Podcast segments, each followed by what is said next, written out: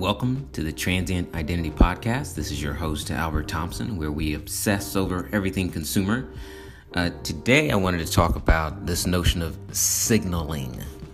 Um, it's the idea that you're monitoring, looking, tracking of what is moving in the marketplace, in particular, the sort of the rhetoric, the noise, the social currency around a thing, a topic, um, as an indicator of, of is this tracking, is this hot?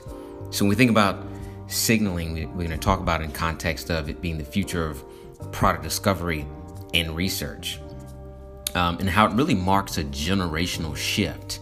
Uh, in particular, how uh, uh, millennials and, and Gen Z look to discover and, and, get into greater details about products that may be of interest long before they actually interface with the brand. So, I'm going to uh, pipe in an audio excerpt from a podcast with Neil Robertson on the future of um, influencer marketing, but a very interesting context that he gave around signaling.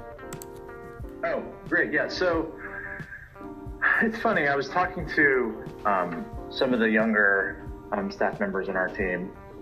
I'm, I'm an old dog now. And they were just sort of talking about how they naturally um, discover products. And what happens is they sort of move around the social channels that they look at, and there's a lot of passive information that they're collecting.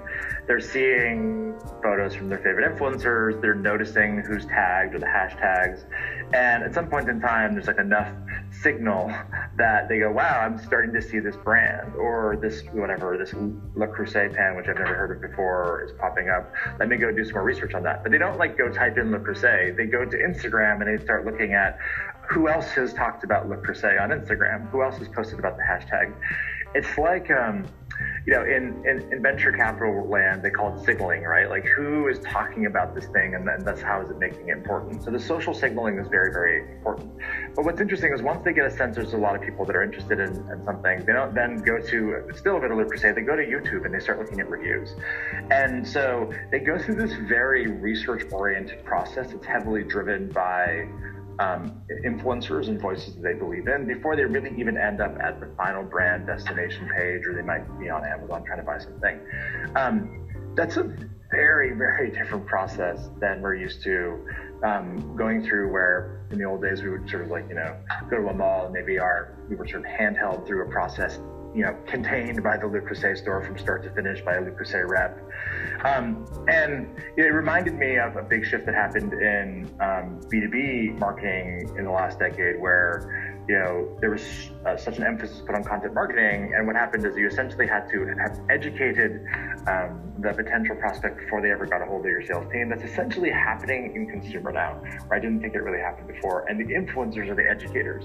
And that's what's really fascinating about it. So, um, we're in early innings of understanding how Gen Z buys things, and it's definitely not the same way that you or I probably buy things. Yeah, yeah, I'm 30. So, some insightful narrative from Neil, um, and it'll be interesting to see how the notion of signaling becomes really a bedrock or hallmark for really gauging real intent, and that's really what it is. There's a lot of noise in the space, but the biggest thing is: is there real intent? Is there true intent? To buy into a product, a service, or, or, or even so much as an ideal. I hope you enjoyed it. Thank you.